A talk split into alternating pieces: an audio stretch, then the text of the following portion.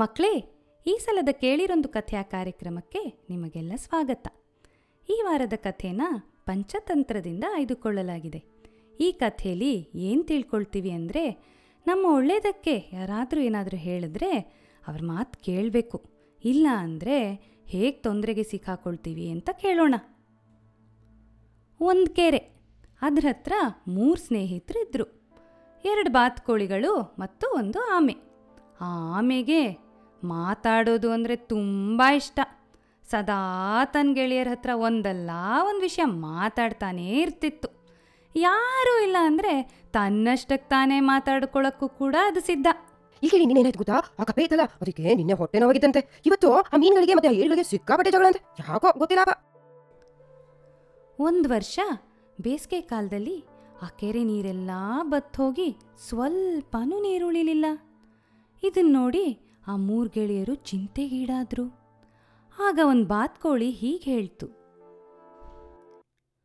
ನಾವು ಬೇರೆ ನೀರಿರೋ ಜಾಗಕ್ಕೆ ಹೋಗಲೇಬೇಕು. ಇಲ್ದಿದ್ರೆ ತುಂಬ ಕಷ್ಟ ಆಗತ್ತೆ. ಹ್ಞೂ ಆದರೆ ನಮ್ಮ ಗೆಳೆಯ ಆಮೆಗೆ ನಮ್ಮ ಥರ ಹಾರೋಕೆ ಬರಲ್ವಲ್ಲ?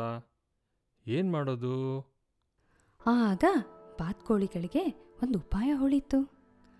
ಒಂದು ಉದ್ದವಾದ ಕೋಲನ್ನು ಎರಡೂ ಬಾತುಕೋಳಿಗಳು ತಮ್ಮ ಕೊಕ್ಕಿನಿಂದ ಕಚ್ಚಿ ಇಟ್ಕೊಳ್ಳೋದು ಆಮೆ ತನ್ನ ಬಾಯಿಂದ ಕೋಲಿನ ಮಧ್ಯದಲ್ಲಿ ಕಚ್ಚಿಟ್ಕೊಂಡ್ರೆ ಆ ಬಾತುಕೋಳಿಗಳು ಆ ಆಮೆ ಜೊತೆ ಹಾರಿ ಬೇರೆ ಒಂದು ಕೆರೆಗೆ ಹೋಗೋದು. ಆದರೆ ಆಮೆ, ನೀನು ಮೊದಲೇ ಬಾಯಿ ಬಡ್ಕ. ಇಲ್ಲಿ ಕೇಳಿಸ್ಕೊ. ನೀನು ಮಾತ್ರ ನಾವು ಮತ್ತೊಂದು ಜಾಗ ಮುಟ್ಟೋವರೆಗೂ ಬಾಯಿ ತೆಗಿಲೇಬಾರ್ದು. ಬಾಯಿ ತೆಗೆದ್ರೆ ಅಷ್ಟೇ.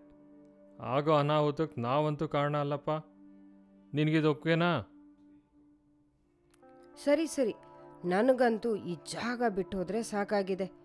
ನೀವು ಮಾತಾಡು ಅಂತ ಹೇಳೋವರೆಗೂ ನಾನಂತೂ ಬಾಯಿ ತೆಗಿಯಲ್ಲಪ್ಪ. ಸರಿ.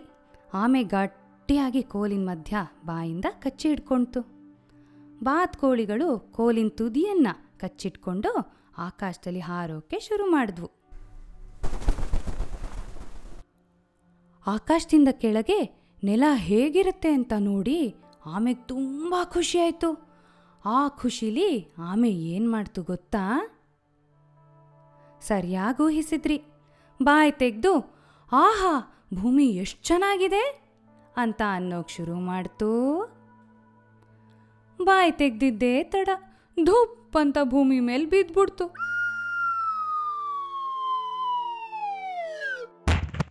ಸದ್ಯ ಅದ್ರ ದಪ್ಪವಾದ ಚಿಪ್ಪಿನಿಂದ ತುಂಬ ನೋವಾಗಲಿಲ್ಲ.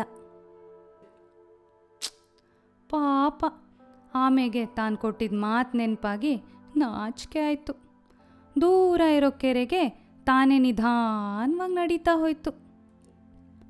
ಆ ಬಾತ್ಕೋಳಿಗಳು ತಂಪಾಡಕ್ಕೆ ತವಾರ್ ಹೋದ್ವು ಹೀಗೆ ಮಕ್ಕಳೇ ನಮ್ಗೆ ಯಾರಾದರೂ ಏನೋ ಮಾಡಬೇಕು ಅಂತ ಹೇಳಿದಾಗ ಅವ್ರು ಯಾಕೆ ಹಾಗೆ ಹೇಳಿದ್ರು?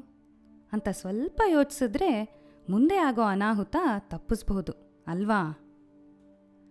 ನಿಮ್ಗೆ ಈ ಕಥೆ ಹೇಗನ್ನಿಸ್ತು?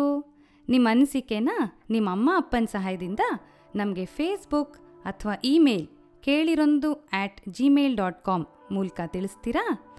ಹಾಗೆ ನಿಮ್ಮ ಧ್ವನಿಲಿ ನಮ್ಮ ಕೇಳಿರೊಂದು ಕಥೆಯ ಬಗ್ಗೆ ಏನು ಅನಿಸುತ್ತೆ ಅಂತ ರೆಕಾರ್ಡ್ ಮಾಡಿ ಕಳಿಸ್ತೀರಾ? ಮುಂದಿನ ಸಲ ಇನ್ನೊಂದು ಮಜ್ವಾದ ಕಥೆ ಜೊತೆ ಭೇಟಿ ಮಾಡೋಣ. ಈ ಕಥೆನ ಅಳವಡಿಸಿದವರು ಪರಿಮಳ ದೇಶಪಾಂಡೆ ಹಾಗೂ ಆನಂದ್ ಹೆಮ್ಮಿಗೆ.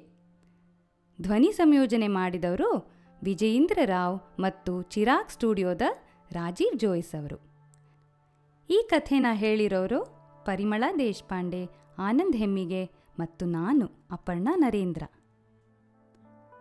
ಮಕ್ಕಳೇ ನಿಮಗೆ ಕಲರಿಂಗ್ ಇಷ್ಟ ಇದ್ದರೆ ಈ ಕಥೆಯ ಕಲರಿಂಗ್ ಪೇಜ್ ನಮ್ಮ ವೆಬ್ಸೈಟ್ ಕೇಳಿರೊಂದು ಕಥೆಯ ಡಾಟ್ ಒ ಆರ್ ಜಿನಿಂದ ತೆಗೆದುಕೊಳ್ಬೋದು ಹಾಗೆ ನೀವು ಬಣ್ಣ ಹಚ್ಚಿದ ಚಿತ್ರಗಳನ್ನು ನಮ್ಮೊಡನೆ ಇಮೇಲ್ ಅಥವಾ ಫೇಸ್ಬುಕ್ನಲ್ಲಿ ಹಂಚಿಕೊಳ್ಬಹುದು